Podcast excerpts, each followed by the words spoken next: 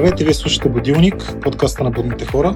Днес моя гост е Мартина Иванова, майстор практик, преподавател по енергийна психология и основател на сайта за личностно развитие Свой избор. Здрасти, Марти. Здравей, Крисак, много. Хубаво ми е да се видим, да се чуем. И аз много ти благодаря, че се отзова на, на моята покана. А, когато чух термина енергийна психология, започна така да се ровя за информация, стигнах до Всъщност преди това ми направи впечатление, че изкачих имена като доктор Брус Липтън, Луис Хей, а, нали, моят любимец доктор Уейн Дайер. За да ми става все по-интересно и по-интересно. И стигнах всъщност до метода ТЕС, т.е. техника за емоционална свобода, а, което ме препрати, разбира се, към за мен по-интересното, по-интересният метод е нареждане на матрицата. Mm-hmm. Нали, когато чуя матрицата, сещам веднага за филма, и как всъщност той се оказа, че е май документален. така твърди и друг мой любимец, доктор Брус Липтън. А, така, ето, за това говорим. Та, всъщност, пренареждане на матрицата, ти ще направиш, ако, ако бъркам, в основата си е, в основата си позволява да, да трансформираш спомен или някакво ограничаващо вярване от миналото. Точно така. Това за мен е доста интересно. Един вид си представям как а, сегашното ми аз се връща обратно в миналото и комуникира с а, аза в миналото и нали, някакви много яки работи, но може ли малко да обясниш точно за какво означават тези практики и а, всъщност как пренареждане на матрицата надгражда ТЕС и всъщност да разкажеш малко въобще за, за а, какво е енергийна психология. Супер, много ти благодаря, че така добре си се подготвил. А, даже толкова се впечатлих от представата, която имаш за сегашното аз и предишното аз, че а, чак а, се чуда дали не си чел книгата или може би си следил някои тези а, големи имена в а, световната практика. А, с радост ще разкажа за всичко това. Надявам се да бъде ясно и наистина да даде информация на нашите слушатели какви огромни промени положителни могат да постигнат живота си чрез тези техники. Иначе тези имена, които спомена, те действително са много свързани с енергийната психология. Енергийната психология е част от цяла една нова концепция за света, за светоусещането, за живота ни, в която, ето, например, имаме доктор Борус Липтън, която говори за психология на вярванията. А, има прекрасни книги, които описват връзката между вярванията, между емоциите, между телесното а, в човек и поведението му. А, и разбира се, всичките тия прекрасни имена, които според мен човек, който е навлязал в полето на съберазвитието, събепознанието, няма как да не ги познава. А сред всичките тези големи имена има един а, много любим мой ментор. Той се нарича Карл Долсън. А, все още, може би, не е чак толкова а, популярен на нивото на Брус Липтън, но всъщност всичките тези а, именити геймченджери, бих ги нарекла, са част от една нова, нова общност, ново, ново въобще познание за света. Така Карл Досън, защо го а, споменавам, ще се върна след, него, след малко към него, но всъщност той е човекът, който а, създава този метод пренареждане на матрицата. А, всъщност цялото наименование е пренареждане на матрицата с ТЕС а, очевидно се базира на ТЕС. Очевидно има много общо с ТЕС, техниките за емоционална свобода. Ще кажа за тях. А, аз съм, аз, аз какво да кажа, аз съм човека, който преподава тези познания в България. Един от малкото, да не не, не съм единствения, но един от малкото, които преподава на качествено професионално ниво, практикува с хора. И всъщност голямата ми цел и мечта е да разпространя това знание на колкото се може хора, повече хора, колкото се може по-широко, защото тези техники наистина променят живота, колкото и това да звучи клиширано. Виждам, че имаш въпрос. Ако искаш ме попитай. Не, не просто ми става любопитно. Uh-huh. Всъщност, ако един човек иска да се занимава с енергийна психология, какво трябва да направи? Смисъл, караш някъде курс или нещо завършваш или... Uh-huh. Ако аз утре реша, че искам да се занимава с нареждане на матрицата, какво трябва да направя? Това, което трябва да направиш е да дойдеш при мен на обучение. на обучение, което първото нещо, което трябва да се освои е тест, техники за емоционална свобода. То е, те са три нива, но всъщност първо и второ ниво се взимат наведнъж в наистина професионално структурирано обучение. А, ТЕС е нещо, което мисля, че е много познато сред хора, които са търсили или търсят или намират методи за самопомощ. Изглежда много елементарно и лесно освоимо, дори повърхностно може да изглежда на пръв поглед. Аз самата преди повече от 10 години отхвърлих този метод като супер повърхностен, чисто телесен. Обаче се оказа, че има толкова много дълбочина, толкова много възможности, които просто човек трябва да ги изучи, трябва да ги изучи на практика. Иначе може да четеш до знам, до безпаметност. До безкрай, да. до безкрай но е, не, ще, ще научиш нещо, ще получиш храна за ума, но няма да знаеш как да го практикуваш. Така че първо да се обучиш Добре. на тест и веднага Добре, след това, да, да, след това предстои обучение по пренареждане на матрицата. Тези обучения са Ей, Богу, променят живота. Съжалявам, че пак трябва да го кажа като клише, но съм го виждала толкова много пъти вече в практиката си. Самата аз минах през а, огромна трансформация през годините и мога да го утвърдя с, с смелост. Обаче, преди да ти а, продължавам да ти разказвам колко е велико и life-changing а, като преживяване, все пак да кажем какво е да, това нещо. Да, да. А, енергийна психология, очевидно, енергийна психология е някакъв нов термин, който навлиза в България, или сравнително нов. А, хората понякога са склонни да се заблудят заради термина енергийно нещо, че е, става въпрос за някакво енергийно въздействие, че някой ти бае, праща ти енергия и така нататък. А, нали, с малко доза хумор се обръщам тук, иначе имам голямо уважение към всякакви Абсолютно. методи, като рейки и така нататък, които действат на този принцип, но в случая енергийната част от този метод касае енергията, която тече вътре в тялото на човек, жизнената енергия, която е валидирана, че има изследвано, ако щеш, от китайската медицина, от акупунктурата най-малко, въобще от източния свят, но го има това нещо. Така че цялата енергийна част е, че ние на първо време с тест, техниките за емоционална свобода, боравим, управляваме, изцеляваме или там въобще работим с нашата жизнена енергия. Оттам насетне в пренареждане на матрицата разширяваме по-смело понятието за енергия и вече отиваме в енергията, която е извън нас, около нас. Енергия е дори а, тази идея, че днес сме се събрали с теб да говорим на тази Всичко е енергия. Всичко е енергия. А, нали, така че в пренареждане на матрицата отиваме вече по-широките допускания на енергийния свят. С те работим предимно с вътрешната ни енергия. И, и, и в крайна сметка, защо има и психология? Ами, защото работим с вътрешната си енергия и добавяме наистина от най-модерните или най-инновативните достижения на научния свят, които описват поведението, психиката на човек, емоционалния свят. Всичко, което нали, на западния свят може да вземем от западния свят и да го срещнем с науката на изтока. А на практика какво всъщност представлява? Това на практика представлява а, една наистина абе, голяма система от знания. Така. А на повърхността, това, което хората често виждат е, че те представлява една а, лесничка поредица от потупвания с пръсти по акупунктура. Гледах аз видеа да. как хора се потупват на различни места. Изглежда странно, нали? Малко като акупунктура, като нали, такива... Да, те, даже някои хора го наричат така акупунктура без игли, а, с да, пръсти. Да. А, но действително акупунктурата, макар че хората я ползват за, предимно за телесно страдание, някакво облегчаване на телесно страдание, всъщност емоциите са много намесени там. А, няма да забравя как една моя клиентка веднъж дойде а, и, и ми сподели, че е ходила на акупунктура за някакъв а, телесен проблем. Фи, фибромиалгия. Това е да, състояние, да, което да. е една чудовищна болка, се движи из тялото. Медицината не може да разбере защо, не може да излекува. И така, и тя отишла на акупунктура а, точно за да изцели тази физическа болка. И тя казва, няма, няма да забравя как в момента, в който ме набодоха с игли и, и рукнаха едни сълзи, аз едва тогава разбрах, че имам емоции. Очевидно не са сълзи от болка физическа, да, да. ами нещо, нещо друго е сработило. А защо разказвам това? Защото всъщност тези точки акупунктурни, по които ние потупваме, не се будем, те са изключително свързани с нашите емоционални преживявания, с вътрешния ни свят, с психиката, с всичко това, което ние често в модерния живот сме склонни да пренебрегваме, да изтласкваме, да не обръщаме внимание, защото сме фокусирани да правим, да постигаме, да гоним кариера, да гоним какво ли не. А, и всъщност емоционалната ни страна и психичните процеси ние ги потискаме. И, и, и често, айде да не кажа винаги, всичко това, което потискаме, то започва да търси проявление защото не може да остане, то не е изчезнало, като сме го потиснали. И започва да намира проявление в разнообразни страдания. Могат да са физически болешки, заболявания дори. Може да са във вид на някакво поведение, което не ни е окей. А, сабо... Самосаботиране. Кой ли, кой ли не се разпознава в самосаботажа и отлагането? Дигам ръка.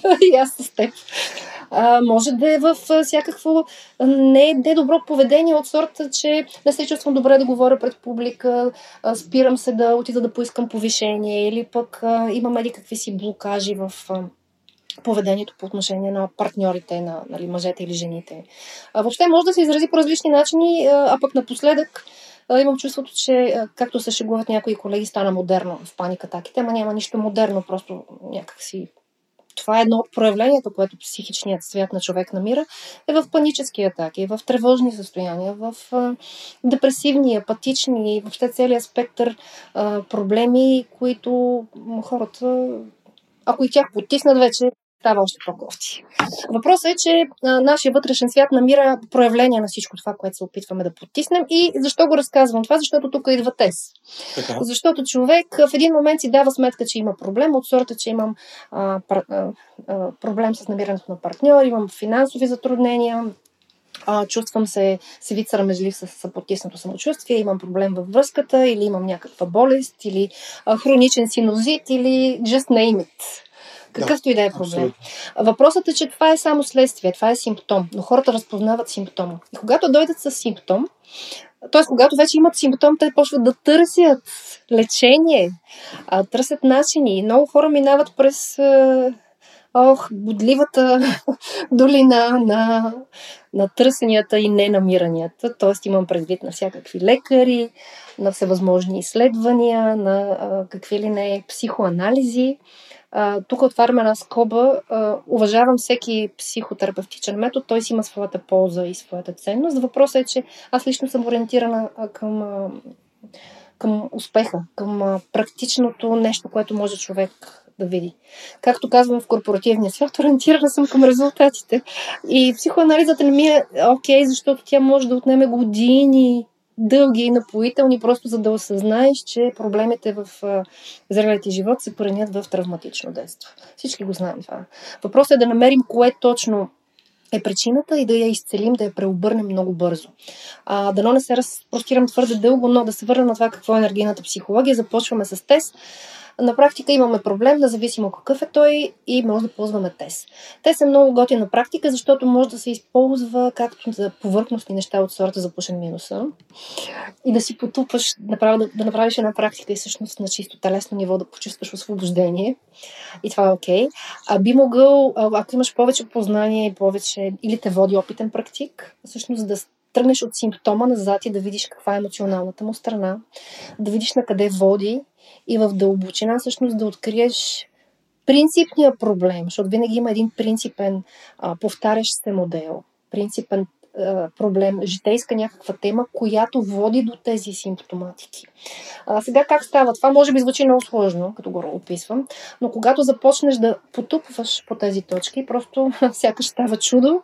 Изведнъж спонтанно човек се разплаква, защото започват да излизат емоции, често хората казват, не знам защо плача или не знам защо. А, а докато потупваш нещо друго случва ли се? А, да, говорим. Говорим, говорим да. И, и, и затова как да ти кажа, има, има страшно много безплатен материал, включително аз имам десетки видеа безплатни с практики и хората се подлъгват, защото си мислят, че всичко е в някакви заучени фрази. От сорта на когато потупваш, трябва да казваш точно тези думи, което не е така. Принципа при те се, първо си даваш сметка какъв е проблема, как се чувства, можеш да го опишеш колкото можеш по-детайлно, дори метафорично. Ето, примерно, той е запушен нос, който ме притеснява. Го чувствам като блокаж, който ми да речем, като червена тапа в носа ми и който избухва в мозъка или нещо от сорта. Това разбира се описателен да, пример, да. Метаф... да, принципен. И колкото по-добре опишеш усещанията и си дадеш сметка за проблема, толкова по-си неясно откъде тръгваш. Оттам наседне ти, а, говорейки, в идеалния случай на глас, ти описваш как се чувстваш. А, обичайно нещата звучат по този начин, въпреки че имам този и този проблем. Или това усещане, и тук казваш нещо положително за себе си. Стандартната фраза е аз се обичам и приемам. Ама да ти кажа честно, не, мал, не всеки чувства за истинно да каже, че се обича и приема. Но принципа, знаеш ли, в целия духовен и self-knowledge свят го има базовото, базовата концепция, че първо трябва да приемеш. Е, какво значи да приемеш? Идеята е просто не да се примириш, а да приемеш. Да, в момента се чувствам по този гаден начин. Запушен ми е носа, боли ме гърлото или чувствам гняв, който ме изгаря отвътре, защото дадоха повишението на онази вместо на мен. И просто приемаш, да, това е окей, okay, аз съм окей, okay, че изпитвам това нещо. Това е приемането. И, и това е принципа в нали, тая начална точка на тез. Описваш си проблема, т.е. срещаш се с него и си казваш, аз съм окей с това. Това е временно състояние. Приемам, че изпитвам това. Тук само да отворя на скоро, mm-hmm. понеже спомена нали, това за приемането. Аз мисля, че всъщност тук вече стигаме един много по-съществен въпрос. Учат ли ни родители, учат ли обществото още от много малки да приемаме това, което чувстваме? Или mm-hmm. още от, като деца са ни казвали, ти не трябва да приемаш, ти не да. трябва да плачеш. А, или нали, ти си момче, момчета не плачат. Да, нали, това... това са някакви най-такива нали, базисни примери, но mm-hmm. Разбираш какво искам да кажа. Абсолютно, тоест, супер прав Тоест, да. ако ти 40 години не си учен да не приемаш и да знаеш, че някои неща не може да... Те сте забранени да ги чувстваш, да. едва ли не. Mm-hmm. И изведнъж почва да ги чувстваш и тогава има голям проблем, очевидно. Има проблем. Ами, знаеш, тук проблема е точно с този вътрешен сблъсък, защото от една страна ти чувстваш никой, в смисъл, ти, ти не можеш да спреш този процес. Ти чувстваш каквото чувстваш. Ти се чувстваш безпомощен, застрашен, а, гневен, а, тъжен, оплашен и така нататък. И това е, смисъл, това е толкова а, естествен, природен процес, както Айде сега ще използвам този пример, както ти тече носа. Да, той, е, смисъл, той, той се случва автоматично, ти не можеш да, да го контролираш. И в същото време хем се случва, хем в тебе е заложено едно супер вкоренено вярване, че не е окей okay това да се случва. И ти вече имаш тук един вторичен конфликт, че не стига, че преживявам това гадно нещо, ами то не е окей okay да го преживявам, не е приемливо. И това те кара да чувстваш вина, да се чувстваш а, загубен, а, недостоен, а, смотан. А, използвам такива нали, думи, които не са точно от най-книжовния език, но те са искреното усещане на човек. Аз съм свикнала и много окоръжавам, когато дойде човек при мен, да, да говори от сърце и от душа, без да филтрира през някакъв социално приемлив филтър своите чувства. Но да се върна на въпроса ти, да, очевидно, щом го коментираме по този начин. Да, за приемане. Тоест, нямаме. Първа стъпка е да приемеш това, което чувстваш. Абе да ти кажа, първата стъпка е да, да идентифицираш какво чувстваш. А, това okay. е първата, първа, първия, първото затруднение, с което хората се сблъскват. Най-малкото, защото са научени, че не е окей okay да чувстват. Точно, а, да. Аз имам малко дете и освен всичко, нали, обикалям, обикалям. Стоя по детските площадки и ставам свидетел на чудовищни травмирания. Ставам свидетел на, на жива травма в момента и много ме боли, че не мога да я спра. А, защото на децата се казва стига бе, смотаняк такъв, сопланко, стига си рева, оставай, нищо ти няма. А, или ти ще видиш, що го направи това. Ще видиш, ти няма да видиш повече, или какво си, колко си такъв и онакъв. И просто а, да. Така че първото нещо е а, да идентифицираш какво чувстваш, защото заради целият този бекграунд в детството, в което ние сме ние сме обучени да, да, да не чувстваме, а, до степен, че дори хората се обезчувствяват, защото в такива травмиращи преживявания със своите близки, те са повярвали, че не е безопасно да чувстваш, че ако а, покажеш ранимост, ще бъдеш наранен, ще бъдеш отхвърлен, че нещо ти има. Нещо с теб, абсолютно. е най-големия проблем, може би. Точно така. Между другото, точно днес правих един лайф в а, фейсбук страницата ми, който беше посветен точно на тази тема, че основното нещо, което свързва всички нас, въпреки че всеки си има своите индивидуални травми, проблеми а, и така нататък, основ... едното нещо, което ни свързва е дълбоко вкорененото вярване по различен начин. Разбира се, че не съм достатъчно добър. А, има една хипнотерапевтка, която много харесвам, Мариса Пиер. А, и тя така стартира преди години едно направо световно движение. Движение предвид като да, идеологично движение, в което а, просто си казваш тези думи достатъчно често и ги виждаш навсякъде. I'm enough. Аз съм достатъчен, защото най-голямата болка на човешкото същество, независимо дали е президент, дали е мултимилиардер или а, медицинска сестра или учител или независимо в каква социална роля е, че I'm not enough, не съм достатъчен. Просто защото в детството ни по един или друг начин ние сме били а, научени, че нещо ни има. Нещо сме щупани. Мама и татко се карат, защото нещо на мен не ми е. Okay. Да, че си поланко и как може да, да вижте как може да ревеш. Нещо на мен не ми е наред. И вече в една зряла възраст, сега в която чувстваш нещо, приятелката ти те изоставя или нещо се случва и ти чувстваш мъка, болка, загуба, чувстваш се безпомощен и, и хем го чувстваш, което е достатъчно неприятно. И от друга страна, онова гласче от детството казва, хей, как така ще чувстваш така, бе? Това не е окей. Okay. Мъжете не правят така. Абсолютно. Е, да, това е големия проблем. Аз силно се надявам, че сега вече, когато има толкова много свобода на информацията, на знанието и то е супер достъпно за много хора, силно се надявам, че сега, сегашните поколения, които сме родители, изцелявайки нашите детски а, травми, а, вече може да формираме поведение в нас прямо нашите деца, което да как да кажа, да възпита хора, които са окей okay, с чувствата си, които са първо на първо степен емоционално интелигентни, защото емоционалната интелигентност е това да си разпознаеш чувствата и да си окей okay с тях. В смисъл дори, дори да си окей okay с факта, че преживяваш нещо. Оттам насетна вече, като си окей okay с факта, че това ти се случва, вече можеш, вече имаш силата и избора да направиш нещо с него. Иначе, ако изначално ти е забранено от това нещо да го преживяваш, ти си вече в когнитивен дисонанс. Можем да кажем, че живеем в, по-настоящем в тъмната ера на емоциите говорейки mm-hmm. тези неща, им предвид mm-hmm. колко, доколко обръщаме внимание на емоциите си и всъщност не е наистина нещо като тъмнера, защото хората масово не ги разпознават, mm-hmm. бягат от тях, не знаят как да се справят с тях. Да. И около нас като че ли няма достатъчно т.е. все повече и повече има около нас uh-huh. инструменти и хора, да, които да, да. помагат да ги осъзнават тия неща, но сякаш остава като доста потулен въпрос, а той е много съществен. Той е много важен, много значим въпрос и знаеш ли, хареса ми тази метафора и аз ще я свържа пък с друга метафора, че ако е тъмната ера на емоциите, то нали, преди зазоряване е най-тъмно. Факт, да. А, в цялата тази тъмнина, в целият този мрак, който се е развихрил, ние действително може да го видим проявен в обществото, защото има страшно много хора, които са на, на антидепресанти, които са травмирани, които са с паник атаки, които преживяват какво ли не. А, от друга страна обаче този е мрак, който вече си извинение, че ще го кажа така директно и буквално, който ни сритва отзад, с преживяванията, които вече са много наситени, много драматични. Всъщност това сритване отзад може да бъде като будилчето, като твой будилник, което а, доброзорно ни кара да си обърнем внимание и да променим нещата. Защото доброволното би било нали, да минеш по един лек път, в който не страдаш и търсиш и се развиваш, нали, звучи много алтруистично обичайно минаваме по трънливия път с будилчето.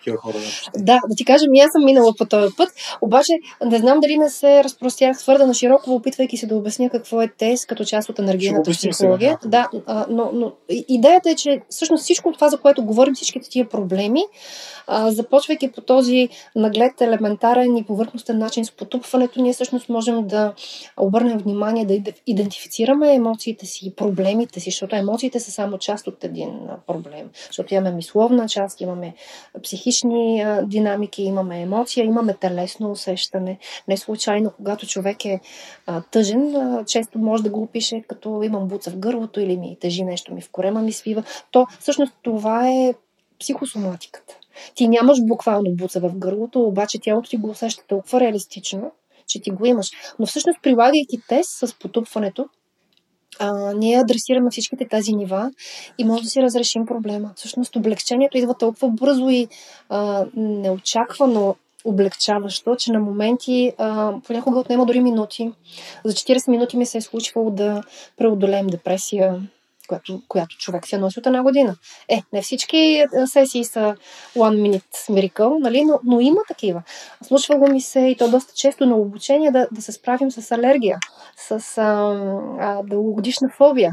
Ето тук открехвам вратите колко още далече можем да стигнем. Да, това ще да питам, между да. другото, какви неща лекува реално погледното енергийна психология, като, им преди като състояние, като заболявания.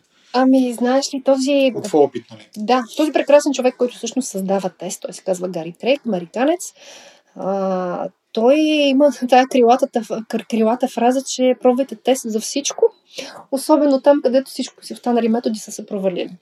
А, но, какво да ти кажа, нещата са толкова широко спектърни, и принципът е много елементарен. Защо тест може да работи за всичко? Значи тест действително може да ти помогне за физическа болка, за главоболие, за менструални болки, за забобол. А, дори до такава степен аз съм изумена от мои ученици, защото те споделят. Там в нашата фейсбук група си споделят как дори а, някакъв инфекциозен процес с зъб, който се е клатил, пък кървил, пък не знам си, там много неприятни неща и жената не е имала други методи в Англия. За болекарите сигурно е сложно там да се да, да се получи помощ и е имала само тез. Еми, а, с упорита ежедневна работа с тез, а, тя ми споделя как целият този инфекциозен процес и клатещ се зъб просто е престанал да бъде проблем здравословен. Добре, да сумираме тогава. Да Точно, сумираме, имаме физиологични. ТЕС? Да, а, okay. Самите методи и как се прилагат, за да се излекува този, тази инфекция, примерно. И... Окей, okay. значи да, да сумираме, че първо имаме чисто физиологични проблеми, които може да адресираме така. с болка и, а, и така нататък, възпаление и какво ли не. А, това, което прилагаме, е, си имаме специфичен метод за работа с физи, физи, физиологични проблеми. Така, okay. а, протоколът, така, ако трябва да го мога да го нарека така на те, е елементарен. Той винаги започва с това какъв ти е проблема, как се чувства, къде е точно, колко силно се усеща. И започваме да потупваме на тази точка, която е отстрани на длан дланта, нарича се карата точка, а, с описание. Какво чувствам, къде го чувствам, как ми е проблема. Обичайно фразите звучат по а, такъв начин, въпреки че имам. Айде сега ще го опиша да, описателно. Въпреки, че имам тази а, червена, раздираща, пронизваща болка в левия зъб, в левия кътник, долен кътник, за да бъдем още по-конкретни. Аз приемам и обичам себе си.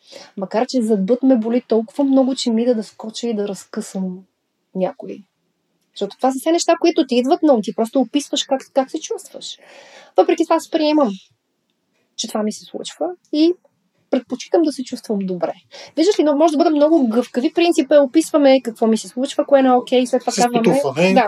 Okay. След това казваме положителна фраза. След което следва рунд от потупвания по всички акупунктурни точки, които са описани, има ги в сайта ми, можеш да ги да дадеш някаква предпратка хората да погледнат. А, и потупваме по всички останали точки, като си държим някаква кратка напомняща фраза на ум, от сорта на болиме този зъб, червена болка в зъба. Окей. Okay. Каква е идеята? Идеята е, че това цялото потупване а, стартира едни биохимични, неврологични, въобще много, много буквални процеси в а, цялата наша система, ум, дух, тяло, емоции и така нататък. И всъщност помага да се а, изчисти тази натрупана енергия. Това звучи много общо негативна енергия, енергиен блокаж, който всъщност води до някакво телесно усещане.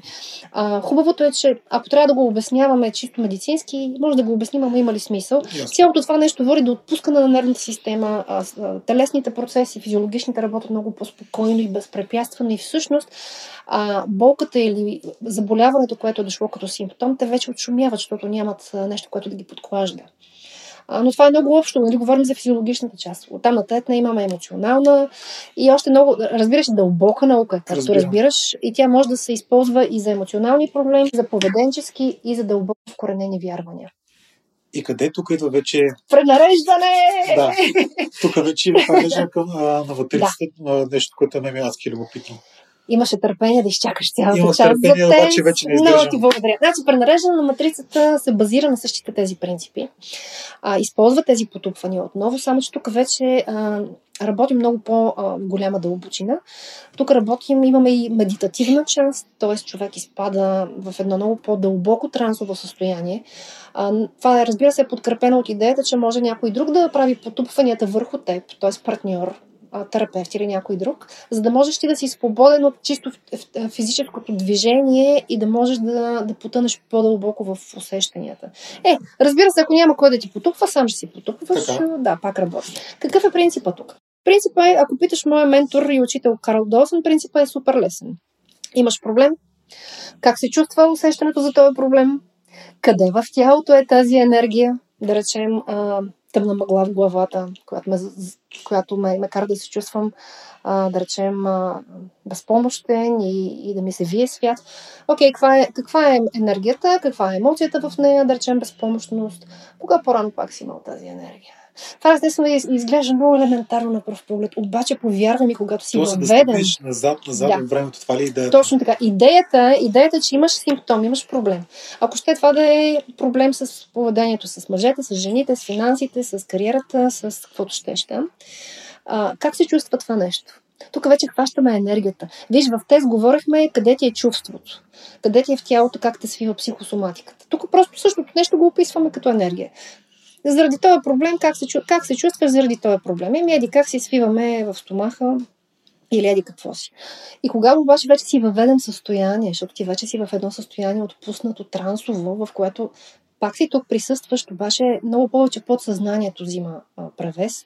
И когато потърсиш, ама не рационално, не с напън на ума, когато се отпуснеш на вълните на тая енергия, защото ти вече си настроен, тия потупванията настройват. Ти си като един, една антена, която вече вибрира с тая енергия и много лесно подсъзнанието ти предлага и ти подсказва кога по-рано тази енергия отново е присъствала.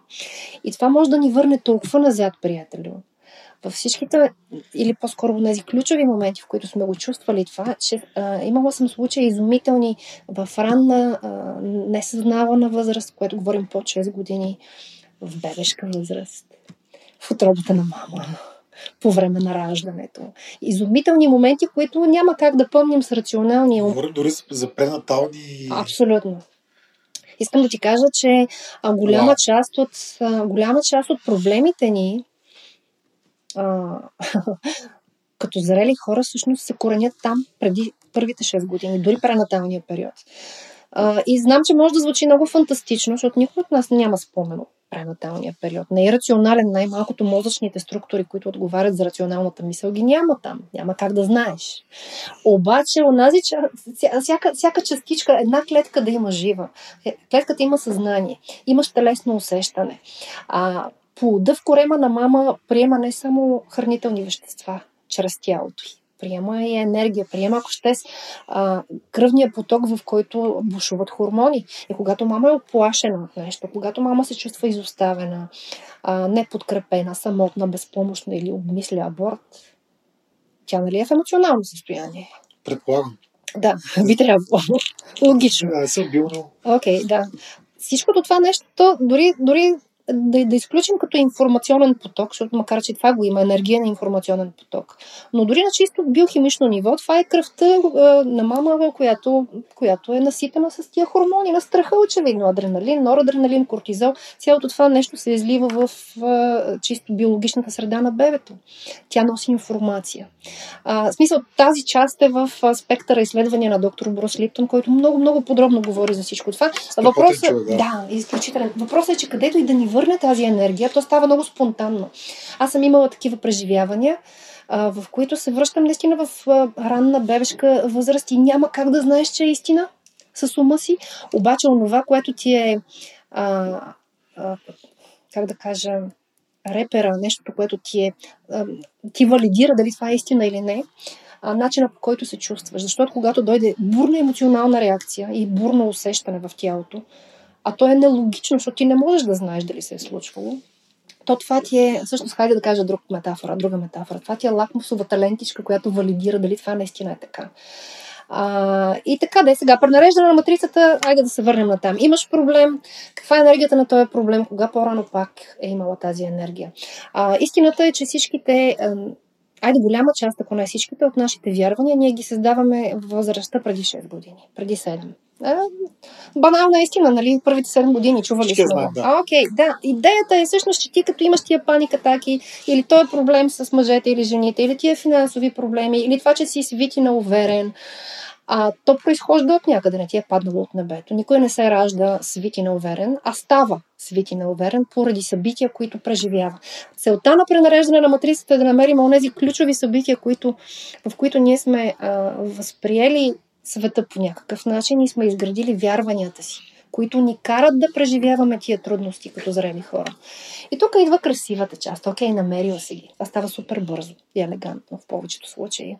В този тип медитативно воден процес, в който имаме и потупване, което сваля товара на емоционалната така а, реакция, всъщност ти се връщаш назад в тези моменти и ето те тук с твоето допускане, че сегашното аз се връща при миналото аз, за да му помогне а, а, да преживее по нов начин, да се оттърси от стреса, да се оттърси от възприятието на болка, страх, безпомощност и така нататък. И да промени възприятието си. Тук вече, а, минавайки през сваляне на емоционалната реакция, стигаме до там, че можем да променим картинката. Толкова реално, че всъщност тази жена, която си тръгна от кабинета ми преди да дойдеш ти, а, продължение на месец, след като сме обработили много травматичен спомен, а, и аз се питам, а сега, като се замислиш за този момент, коя картина изниква? И тя казва, тази новата. Там всичко е окей. Okay.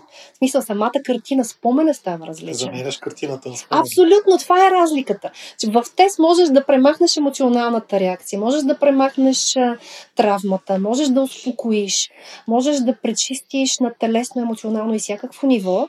И спомена си остава същия, само че вече е все едно е като избеляла, рамка, избеляла снимка в рамка. Вече не носи никакъв натоварващ а, интензитет за теб. Обаче с пренареждане на матрицата правим същото и може да подменим картината. Толкова е готино. Затова всъщност Карл, създателя на тази методология, казва, а, буквално може да пренапишеш живота си, може да пренаредиш живота си. Затова е пренареждане.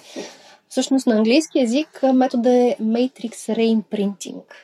Защото ние реимпринтираме в, нашите, в нашето енергийно поле новата картинка, след като сме изчистили цялата травма. Вау! Изключително интересно. Даже вече си представям някакво подменяме на, на ДНК се едно. ние променяме полето. А, ето тук ще те питам.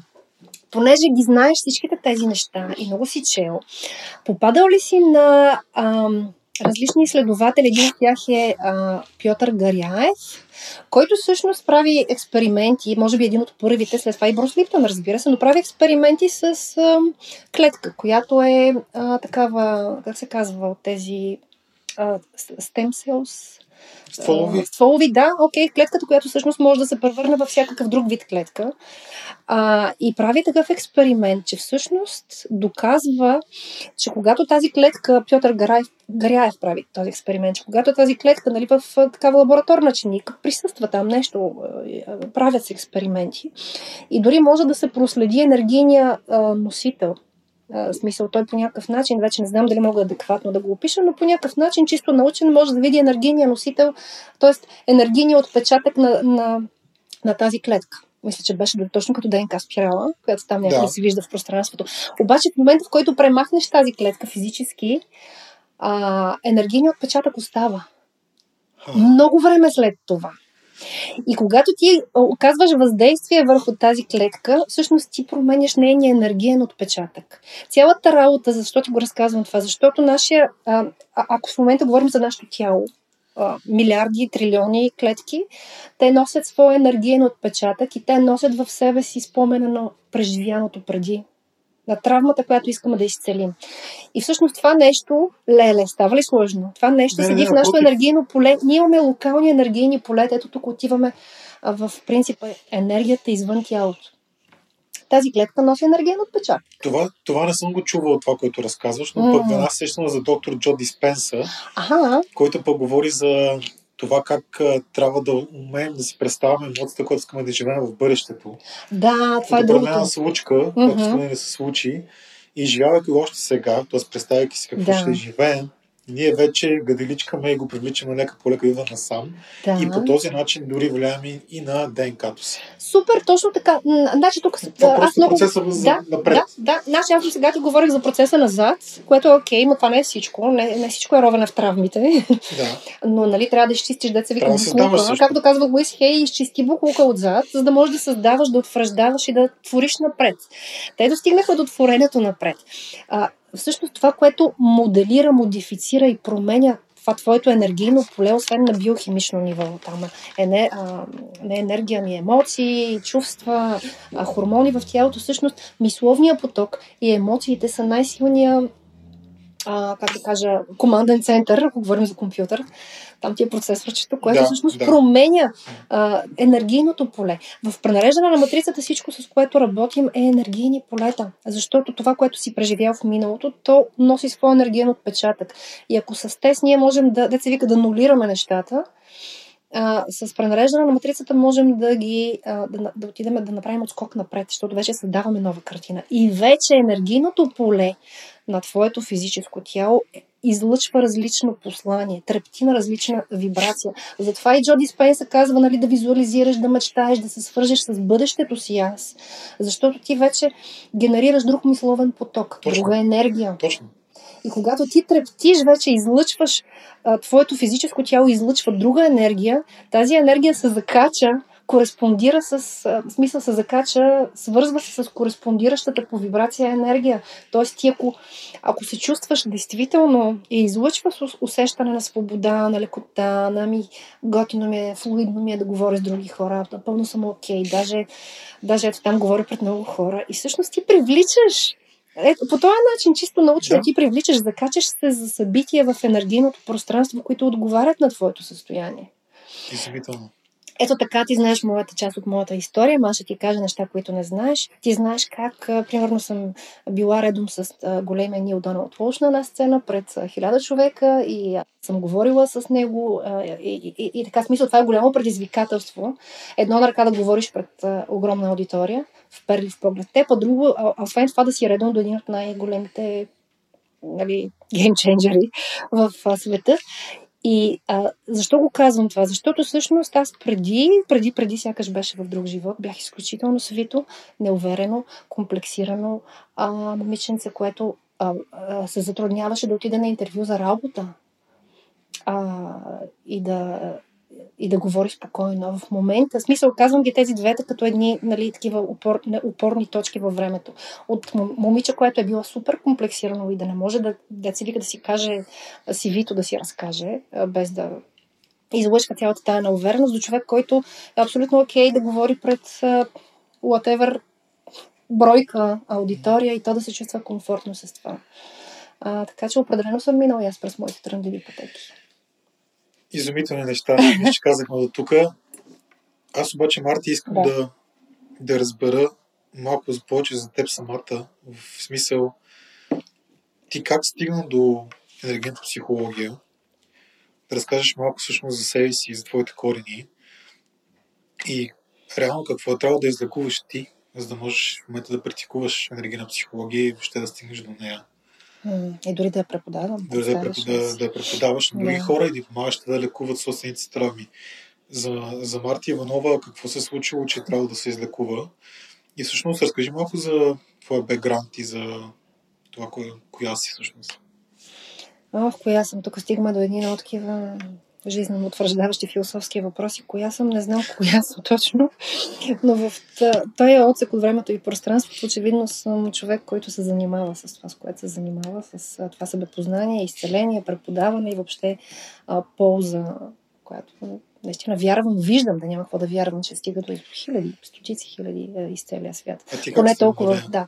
И аз как стигна да ти кажа, да, трънлив беше пъти, очевидно. Защо? Защото, защото аз вече казах част от нещата, тръгвайки от тотално от липса на самочувствие, самоувереност самоувереност и въобще вяра в всичко, на физическо, на телесно ниво, красота, ум, способности, просто тотално, тоталното съмнение коя съм, какво съм и какъв изобщо смисъл да ме има.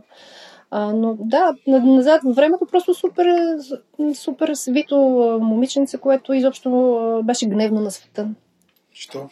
Защото, защото всички бяха гадни и всички правиха, ми правеха нещо. А, а, но, но знаеш ли, това, което разбрах през времето е, че гнева, раздразнителността, тревожността и въобще гневното, агресивно поведение всъщност е защитната реакция която крие отдолу много болка, много тъга, много самота, много безпомощност. А, и аз бях такова всъщност същество, а, което през гнева си криеше цялата тая болка, самота и безпомощност. А, и сега няма да си разказвам целият живот, защото вече 42 години не се разказват за две минути, но въпросът е, въпросът е, че да, имах го това цялото нещо, което явно се опитвах да потисна или въобще да намеря успокоение за цялата тази самота и гняв и безпомощност в кариерно развитие, в себедоказване. С какво се занимава, какво се завършила? Ами аз съм завършила не знам, беше много образование. Последното ми образование. Първото, което беше? А, първото не, не е интересно. Беше хуманитарен профил по това време, аз вече, аз съм по това време, аз говоря като старата ти Леля, но все пак, все пак ни делят сигурно поне 10 години. А, в това време просто беше важно да завършиш нещо. То не е толкова интересно. А, аз съм, може би, един от хилядите хора, които завършиха нещо, просто за да завършат нещо по това време, след което да. след което, знаеш ли, може би се случва почти през всички хора така. След това някъде към 30-те започваш да се намираш, кой си, защо си тук, от какво се интересуваш, къде си добър какво умееш изобщо. Всичко това, което си мислих, че умея, е да работя в различни корпоративни структури, започвайки от всякакви административно обслужващи позиции, докато в един момент си мислех, че върха на това, което искам в кариерата си, което ще ме удовлетвори, ще ми даде удовлетворение и чувство за себестойност, беше в HR средите. Да, развивах се там много, през всички възможни там стъпала стигнах.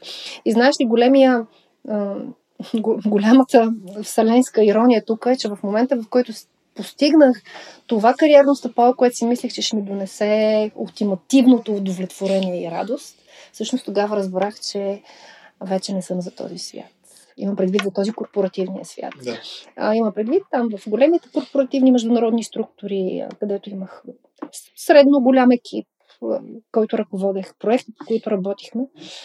И постигнах това. Даже тогава вече бях започнала да вкарвам някакви идеи. Да, закона за привличане, визуализиране, утвърждение. А, знаеш колко беше забавно. Сега поглеждам назад с лека самоирония, защото а, с положителното мислене и визуализиране, докато все още си работих като HR, назначавах, уволнявах хора и беше ужас. Вече не се чувствах окей. Okay. Да, защото трябваше да изпълнявам корпоративната политика, която често се сблъсква с твоята лична ценност. Лични интереси, система. Да, да. да. А, и така да, но все пак правех това, което правех и в този момент си визуализирах и си мечтаех и си утвърждавах как съм свободна, как помагам на хората, как се разгръщам а, нали, в а, този нов свят на личностно развитие, към което бях се отворила вече. И, и, и непрестанно утвърждавах, това е забавно, утвърждавах как съм свободна. Ама ако може хем да съм свободна и да правя това, което ми е кеф, ама ако може и да си получавам заплатата там. А, но, но понеже утвърждавах колко съм свободна, свободна, свободна, и ето тук идва забавната част, Вселената чума обата ми. И на един петък 13 аз бях освободена. Буквално. Уволнена от а, корпорацията, в която работех. Банални причини. Всъщност банални, банални там, където ценностната ми система се сблъскваше с корпоративния стремеж. Аз не ги подкрепих в едно уволнение, което не беше правомерно и съответно не бях удобна. Но както и да е, получих този, този тази тласък. тласък. Благодаря ти, че ми подсказа. Иначе бих казала нещо малко по-политически некоректно. И, и така и бях освободена. И в тези прекрасни 6 месеца, в които аз, аз бях супер ценен кадър, смисъл, аз имах много добър бекграунд, много добро си. Обаче сега не се получаваха нещата там, където исках да му се навия. И аз тук вече влагам всякакви ресурси, има потвърждения, има молби към Вселената, ама чудеса. И не става, и не става човек. И, и накрая един ден се отказах и казах, еми, махвам с ръка. Да бъдем цензурни. Да. А, и те, взеха, че ми се обадиха и директно ми предложиха позицията, която исках. Да. И, окей, отидох там и в продължение на следващите няколко седмици разбрах, че това вече не е мое. И така, от, тази, от този момент на седне започна моето бурно, бурен път в търсения. Честно да ти кажа, не попаднах веднага на тези матрицата, енергийната психология. Минах си там през всякакви медитации, духовни, психологични знания и умения. И те си донадграждаха, донадграждаха, донадграждаха. И в един момент Егина, енергийната психология. Аз бях супер скептична. Отначало отхвърлих тест, защото аз съм много практичен човек. Както разбрахме, ориентирам към резултатите. А тест ми се струваше супер такова елементарно. Бе, как ще си потупваш по някакви точки и ще ти става по-хубаво, нали? Абсурдно е. А, обаче нещата ми се случиха така, че и тази вселена с визуализациите, а, в един момент ми попадна термина енергийна психология и много ме заинтригува. Поисках да разбера какво е това, а в същото време много исках да пиша за списание 8. Детска мечта. Видях там, че има някаква енергийна психология и, и така и двете неща така се съчетяха, че от списание 8 ме поканиха да направя интервю с Карл Долсон, който е създателя на пренареждане на матрицата. Wow. Брилянта в енергията. Така се да, да, всъщност аз, а, моето, моето навлизане в този свят беше така с широките а, порти, които ми се отвориха през парадните порти. Просто трябваше да бъда там. И его на другото клише отидох там и, и това беше. Просто нещата, които преживях за няколко дена, защото аз трябваше да преживея обучението, за да напиша адекватно интервю. нещата, които преживях, бяха толкова изумителни. Успях Тоест да... ти си минала през самото обучение, Да, практиката, за да, Да, да. подготвиш. Еми, трябваше да знам какво да напиша. И по време на, на тази подготовка ти си осъзнала разни неща, така ли? Те, те, те, те, те бяха изумителни. Значи аз там за, за, за нула време, буквално за минути, айде за, за час най-много да е било. Успях да се оттърся от а, травматичната смърт на баща ми, загубата на баща ми, която ме тя си, там си таеше и нали, си, си беше в бекграунда на съзнанието ми много дълго време. А, успях да преодолея зависимости а, като поведение. А, успях да, да, да, да намеря отговори, които съм търсила дълго време. А, успях, дали, тук може би ще излъжен, дали, дали е било в това обучение или в следващото с Карл, но аз успях да, да си излекувам а, над 20 годишна алергия от ягоди. За, за 40 минути. За 40 минути аз не можех да ям ягоди. Три ягодки хапвах и не можех да дишам. В смисъл, толкова много неща се случиха а, за отрицателно време и виждайки, освен това ти там виждаш какво се случва и с другите хора. И всичко е вау. И просто няма как, няма как ти да не поискаш това нещо да го изучиш, да го практикуваш и да го даваш на другите. И аз бях така. И оттам насетне не съм спирала. А, а ползите за мен не знам, може би като седна да си допиша най-накрая книгата, ще, ще опиша много от нещата, които лично преживях, защото те са ценни не, не заради факта, че описват моя път, а защото когато споделиш а, трънливите преживявания по твоя път, уверявам те, много хора се припознават в тях, защото преживяват сходни или същите проблеми. И най-малкото, когато разбереш, че друг ги е преодолял и даже как точно ги е преодолял, това ти дава не само смелостта и коража ти да направиш същото, ами а, ти дава и практичните знания как. И нещата стават. Ух. Какво да ме питаш сега? Не, не, не, аз знам какво да те питам, просто а, много готини неща казваш, много интересни и, и ги осмислям в момента. Uh-huh. Добре, в, в момента как се справяш с а, някакви трудни житейски неща, които ти поднася живота? Имаш ли си ритуали, или не знам как да ги нарека. Имаш ли си, как създаваш твоята реалност? Mm. Очевидно си доста по-осъзнат в това какво искаш да правиш и какво, как, какви неща искаш да се случват. Ами, да ти кажа, то няма момент, в който постигаш безкрайно финално просветление и всичко е светлено. Докато си тук, не, няма как не, да си няма, няма такъв изцяло, човек. Да. Да. Дори Нил Доналд Лош си има Докато си своите... човек да. и си тук, няма... Uh-huh, okay. Ами, какво ти кажа? Ще излъжа, ако ти кажа, че ми е много лесно. Не винаги. Още повече, че сега живеем в... Да, сега живеем в много труден период, в който той, той е предизвикателство за абсолютно всеки човек.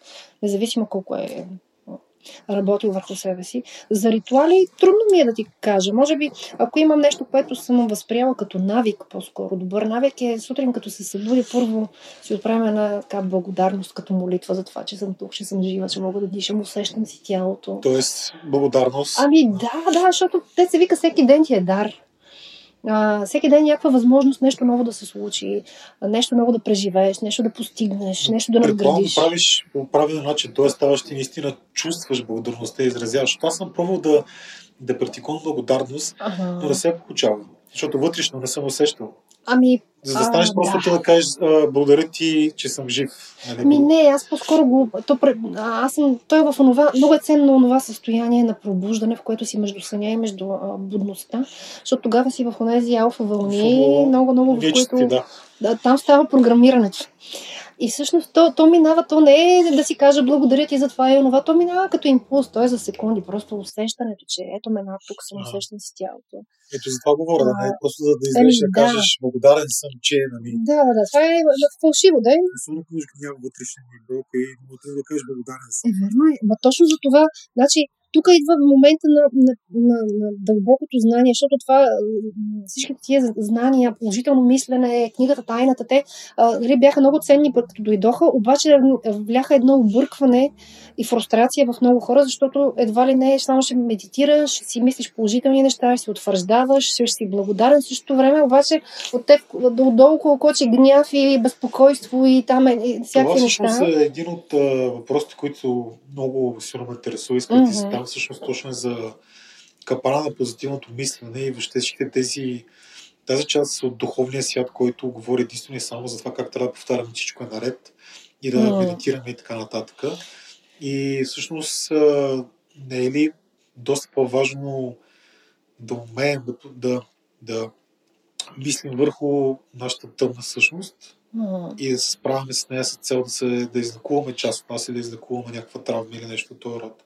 Защото Окей. ми се струва, че има хора, които а, бягат, не знам, на английски това се нарича spiritual bypassing. Не да Абсолютно. преведа. Да, да, да, да. Много готина статия, между другото, точно така назована с, с, с, с а, духовния байпас, коя- която е една от малкото статии, които аз препечатах в моя сайт, защото повечето Така ли? са авторски, но ми се струва достатъчно ценна и значима а, и точно описва този феномен. Да, защото Да. всъщност ти не можеш да се на- наречеш духовен човек Мгм. или човек, който е на път на някакво себеопознание, ако ти опознаваш, се фокусираш единствено само върху Да, едната част от от себе си. тъмното или светлото. Супер прав си. са- Да. Ами знаеш, тук е много философски, т.е. сблъсък между западния свят а, и източния, защото всеки един от тях по-отделно е непълен и е малко с патеричка. А, какво имам предвид? Че да, речем, ето тези духовните възвишени течения и, и знания, те са предимно от източния свят. Там се говори за това да загърбиш егото си, да потиснеш себе си, нуждите си, въобще да си много духовен, алтруистичен и всичко, и всичко да, да обличаш в светлина или в, бяло, което от една страна е добре. Обаче, ако преди това си си свършил работа, да, да се срещнеш с тъмната си, с сенчестата си страна, да си излекуваш травмите, да обърнеш внимание на този гняв, защото той е гняв, под него, както казахме, има болка, има безпомощност, има тъга, има самота, има много неща, които сме преживяли. И просто, ако си мислим, че с а, а, мантри, с а, молитви и с а, светла енергия, просто нали, устремени в светлото, можем да изцелим онова, не може. В Смисъл непълно е. А, за, мен е за мен е истината е в срещата между тия два свята. Значи, първо, а, обръщаш внимание на цялата тая болка и цялата тая този буклук емоционален, психически, който си натрупал, защото ти си човешко същество, минаваш най-малкото през травматично раждане. така правим хората. Да, ма най-малкото само си представи, има ли едно бебе, което да не е родено травматично? Представи си само как минаваш, се измушваш през някакво тясно място, да те остава без дъх, нещо те дърпа, някой те дърпа за главата. Изведнъж се озоваваш навънка, тотално нов свят, студено, там и, и там, нали, представи си го. Най-малкото това е първичната травма на раждането, там насетне нали, just name it. Та въпросът е да, да из- изчистиш цялата тая болка или поне максимума, който можеш от нея и след това използвай светлината, утвърждавай позитивно, обличай а, цялото си съществуване в светли одежди. Това е окей, но едното без другото, дори само това да се фокусира в травмите, то е недо- недостатъчно, защото пък не е окей да се фиксираш и нито в едното, нито в другото. Истината е по средата, когато направиш твоята сглобка от тези познания, за да можеш да изчистиш миналото и да си създадеш хубаво бъдеще. Абсолютно. Предполагам, че са, има хора, които са в тежко емоционално състояние от някаква много ниска вибрация, да речем страх или отчаяние, което е най-ниската. Тогава, нали, със сигурност да погледнеш позитивно на нещата и светлата, светлата част биха те вдигнали моментно, биха те побутнали малко да почнеш да правиш неща, които обичаш, харесваш, така си дигнеш твоята собствена вибрация, предполагам. Ако изобщо успееш, Ако там е успееш, работа. да, там е когато си отчаян, да. много трудно. Много е трудно. Знаеш, представи си го като е, а, а, как да кажа, като една висока сграда. Ти си на, на, в мазето, където е тъмно и мрачно и искаш изведнъж да се изстреляш от мазето с шорткът да отидеш на покрива. Няма как да стане. Нали, трябва да минеш през всичките тия нива на... Даже има такива разни е, скали на, емоци... на емоциите. Нямаш как от отчаянието да отидеш в е, е, близ. Нали, как е там е, абсолютното И благословията, не Благословия, благословение, да. да. блаженство. Блаженство, да. Шортката всъщност става с тез. Обаче минаваш през това да валидираш и да обърнеш внимание на своите Да. чувства. Ти, ти пак те прескачаш тъмното, няма как. Не можеш, ти обръщаш внимание и минаваш през различните скали и нюанси на тъмното, за да можеш да стигнеш там до, до хубавото. Не можеш да прескочиш. Но, но там е работата, че ето, нали, само да допълня, защото много хора с навлизането на тая позитив, този пози- позитивна вълна, която заблуждава малко, се сблъскаха с неуспехи. Защото нали, четеш за еди кой си, който си купил Ферари, който изведнъж от, от, от дъното стигнал до небесата, защото си утвърждавал позитивно и си казва, шега, аз ли съм последния идиот на света, на света. Ето и тук се провалих. Не стават нещата. Там е реалната, че да, не можеш това да е голям. пропуснеш. Да. Също с хора, които тръгват по този позитивен път, накрая се вършат по-депресирани от преди. Факт. Така че истината е някъде по средата и всъщност ако се върна на въпроса, защото ние отворихме една голяма скоба, започвам, питаше ме как започвам, започвам с нещо подобно и докато съм в това състояние, минавам мислено през деня си. Какво планирам да направя, как искам да се чувствам. А, успяла съм да си създам една много бърза а, такава моя процедура, в която просто си степенувам по степен на удовлетворение, което ще получа от задачите, които имам за деня. Това е много важно. Някъде там някой може да си го чекне, защото а, ти можеш да имаш списък от 20 неща, които да свършиш днес и можеш да си свършил 15, а удовлетворението ти да е ей толкова маничко. Абсолютно. Обаче, ако си степенуваш по степен на удовлетворение, ей все пак е приоритет на отложност, нали, нещо, което да свършиш, то тогава може да свършиш 3 от 20 и степента на удовлетворение ще е толкова голяма. Отворила съм длани. Не могат да видят нашите слушатели. Супер. Марти, да. отиваме вече към края на нашия разговор. Чудесно. Супер яките неща си говорим. А, 2020 това всъщност аз, аз мисля, че направя епизод само за 2020. Не знам с кой, но То трябва сериал може, би, да е. може и сам да говоря с него. 2020 очевидно беше изключително предизвикателна за маса народ на естествено на индивидуален, индивидуално ниво, на глобално. Ти как я видя, какво обяснение имаш за нещата, които се случиха на колективно най-вече ниво, без разбира, разбира се да коментираме детайлно всичко. И всъщност, как, как вижда 2021 а това ли е новото време? Въобще говорим ли за новата епоха, новото време, новата ера? Този термин вирее uh-huh. последните години под различни форми. Yeah.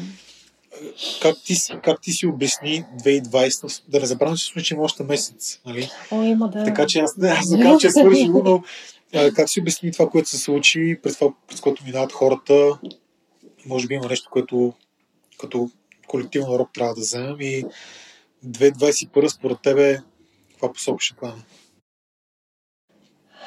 Да видим сега. Много, много смело като прогноза или виждане трябва да направя. Ще ми е интересно след една година да си прослушам. Какво ти казвам да, Абсолютно, да, да, да. Ами, знаеш ли, и аз като нормален човек, и аз не бях подготвена нито психически, нито а, ментално за това, което а, се случи тази година. Аз не разбирам много от астрология, но, аз, но, но разбирам до толкова, колкото любителски да, а, да имам някакви опорни точки. И когато слушам а, светила в астрологията или пиша статии на тази тема, аз всъщност свалям текст, който а, те са описали някакви неща, аз минавам през моя филтър и така а, а, го свеждам до, до хората. А, и всъщност а, нещо, което няма да забравя, че финиширах а, миналата година с една такава астропрогноза, която говореше за гигантски промени на всички нива. Как ще се рушат стереотипи, как стария свят, старата парадигма тотално тая година ще се промени, как от материално, земно и стабилно всъщност преминаваме към енергията на флуидно, на, на, на идеи, на движение, на дигитално, на нещата, които много гъвкаво се променят и то в посоки, които са непредвидими. И беше готино, в смисъл, да, окей, променяме се. Минаваме камерата на Водолея. Това, между другото, го има отдавна, не е нова да, да, да, идея. Още, още като се заговори за 2012, че ще свършва света. Ама тогава ще започва. Или... Тогава, тогава, тогава е един от моментите, между... в който, да, един от преход. Даже днеска е един от големите портали енергийни. Но да речем, че 2012 там декември, точно когато съм родена, между другото, а, беше един от, или поне нарочен, и наистина беше, може би, един от големите портали, от които нещата започнаха да се променят. И ние, хората, които бяхме и сме насочени към изследване на мистичното, езотеричното, дори ни влече, бяхме окей с тази идея за новата ера, нали, епохата на водолея, новото света, на единението, на любовта, на флуидното и така нататък. Обаче, никой не предполагаше, че ще стане по този начин. Никой не предполагаше, а, че всъщност а, устоите на старото, на стабилното, на статуквото ще трябва да се разтърсят точно по този непредвидим начин. Никой не го очакваше. Дори астролозите, които приемат. Е, няма, няма как да знаем. Не, не, е чрез, не е разиграно чрез вирус, чрез локдауни, чрез ограничения, чрез толкова много всъщност мръсни тайни на много високи нива. Изкачването на сенчестите неща на политическия нали? подиум е също така доста очевиден тази година и той е свързан с всички неща, които ти казваш. Точно така. Ма ти ако погледнеш, този принцип е на всяко ниво, защото изкачат разни неща и на, на лично. Индивидуално, да, да, индивидуално, на емоционално ниво. Но, но всъщност, а, поглеждайки сега малко по-философски отстрани, виждам в тези супер а, предизвикателни събития точно шанс а, старото да си отиде. И то няма как да си отиде, ако не бъде разрушено. Представи си, искаме да изградим нова сграда, нов център а, с. А, Айде център за личностно развитие искаме да изградим с разни фонтанчета и водоскоци и разни красиви неща, изгради и футуристични а, дизайни. Е, а на същото време имаш, а, да речем, няко, е, някои от сградите на, от тоталитарно време. Как да стане новото, ако не разрушиш старото? Да погледнато по този малко по-философски начин, вече съм до някъде, в смисъл чисто емоционално и преживелищно с това, което ни се случи. Имам тази по-висока гледна точка, че всичко това е временно, трудно е, много е болезнено, много е дискомфортно, а, натиска ни от всякъде към нашите лични граници, че е отвъд това, само за да ни накара да се надскочим на индивидуално и колективно ниво.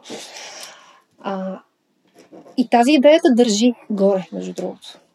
А освен това, и ако си вече така по как да кажа, чисто енергийно, като една антенка, която вече приема, улавя енергията в ефира, вече наистина на някакво ниво знаеш или усещаш, че верно предстои, предстоят по-добри времена. Колко ще отнема, обаче е малко трудно да прогнозирам, най-малкото защото съм в човешко тяло. А от друга страна, ако погледнем все пак някакви такива точни науки, защото за мен са точни науки, като астрологията, те вещаят все още трудности и поне още една-две години докато стигнем най-накрая тая обетована земя на новото, ама това ново вече се чувства различно. След още няколко месеца или една година ще е тотално различно. А, аз не мисля, че тези ограничения и тези м- трудности, които преживяваме в момента, те ще останат такива, каквито са в момента. Те са по-скоро някакъв временен етап, през който да минем, да преминем, да се разчупим, да, да разчупим всичките окови, за да, за да можем да влезнем в това новото. Ти няма как да си носиш багажа от преди, от старото, и с него да влезеш, все едно с мръсните кални обувки, да влезеш в новия, новия си дом, който е кристален, чист, прекрасен и уханен. Просто трябва да оставиш мръсното и то минава през разрухата. Добре. Обаче uh-huh. много хора страдат. Верно е. Какво би казал ти на един човек, който страшно много страда това, което се случи тази година, защото преминава през абсолютни промени и разрухи в всеки един аспект. Откъде да тръгне? Как да погледне изведнъж по, по-надалеч? Какво би му било посъветвала ти? Трудна работа, защото това трябва да е нещо да, да обобща. А всеки човек минава през индивидуалните си трудности. За един, на един му се разпадат връзките, на други му се разпада а, изобщо вярването как за, за професионална реализация. Да, иллюзии за себе си. Иллюзия за себе забелязах и по mm. мен, и по хора около мен. Uh-huh. Иллюзии за това, кой ти си мислиш, че си бил. Абсолютно, да. Просто парат и при мен паднах с такава сила, че в един момент просто не знаеш чакай сега, как се живееше?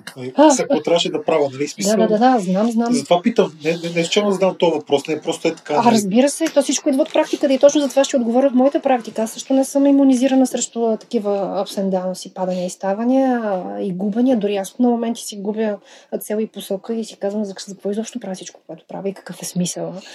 А, но тук някъде сламката, за която можеш да се хванеш е а, да се свържеш с... Не знам дали звучи много как да кажа, много ефирно, но някъде в цялата мъка и болка да се свържеш с най-изконната частица в себе си, която носи познанието защо си тук. Знам, че звучи много ефирно за хора, които в момента са в агония. Ама преди да стигнеш до една частица изкрицата в теб, айде ако ще да кажеш божествената изкрица, душата или както ще го наречи висшия аз, първо трябва да минеш през болката, да, да, да се срещнеш с нея, да разбереш тя какво е да, ти каже. А, знам, че е болезнено, обаче ако имаш идеята, че когато минеш през долината на сенките, някъде там ще стигнеш до светлинката и тя е вътре в теб, не някой отвънка ще да, тя е вътре в теб, това те крепи. Знам, че за много хора е трудно и точно затова има специалисти като мен, като други, нали, които ги има. А, не е нужно някой да дойде на лична консултация. Имам, аз имам безкрайно много безплатни материали в и видеа, и практики, и статии. Нали, стотици, хиляди са хората, които ми пращат обратни връзки, че тези неща ги крепят. Дават им опора, дават им светлинка, дават им за какво да се закачат. А, не съм единствената, стотици сме сигурно такива. И в България, и по света. А, просто когато нямаш собствена опорна точка, търсиш някъде навън. Супер. И тя се закача за теб. Оттам насетне има светлина. Супер. Много хубаво казано. Имам един последен въпрос към теб. И то е а, кой е твой будилник в живота? Тоест, нещото или личността, или събитието, или а, което те е потикнало към отваряне на очите към някакъв тип промяна, те са будило към нещо или продължават те буди. А сега да е. Е, на този въпрос нямам готов отговор. Честно да ти кажа. Знаеш ли, аз мисля, че будилниците ни може да има един основен, който се отличава с нещо. И не съм сигурна м, на, на кое да отредя това място, обаче знам, че има безкрайно малки будилничета, които непрестанно изникват и то изникват в моментите, в които трябва да изникват, точно по начина, по който изникват. Това може да е гаджето, което те зарязва, може да е новата любов, която се появява, може да е загубата на работата ти, може да е, знам ли, изведнъж да се срине някакъв източник на финанси, който си разчитал и си лежал на една кълка 10 години. Може да, може да, е, може да е майка ти, може да е а, някой, някой, който те Да, сръчва. то, няма нужда да е едно нещо. Да, Абсолютно, да. Големия ми будилник, не знам. Мисля, че по-голямо шило от мен самата няма. Ето, значи имаш. Вечното, или поне онова някогашно недоволство, гняв, сърдитост към света и към всичко. Защо, защо живота ми се случва по този начин? Майче няма по-голямо будило. Това за мен. Супер. Марти, благодаря ти много за, за днешния разговор. Мисля, че сподели доста опит, мъдрост и така поне лично се почувствал доста добре от това, което си казахме. Благодаря ти. И Аз за мен беше много, много хубаво, много ценно да споделим тези неща. Надявам се да стигнат докъдето трябва да стигнат и да донесат каквото трябва да донесат.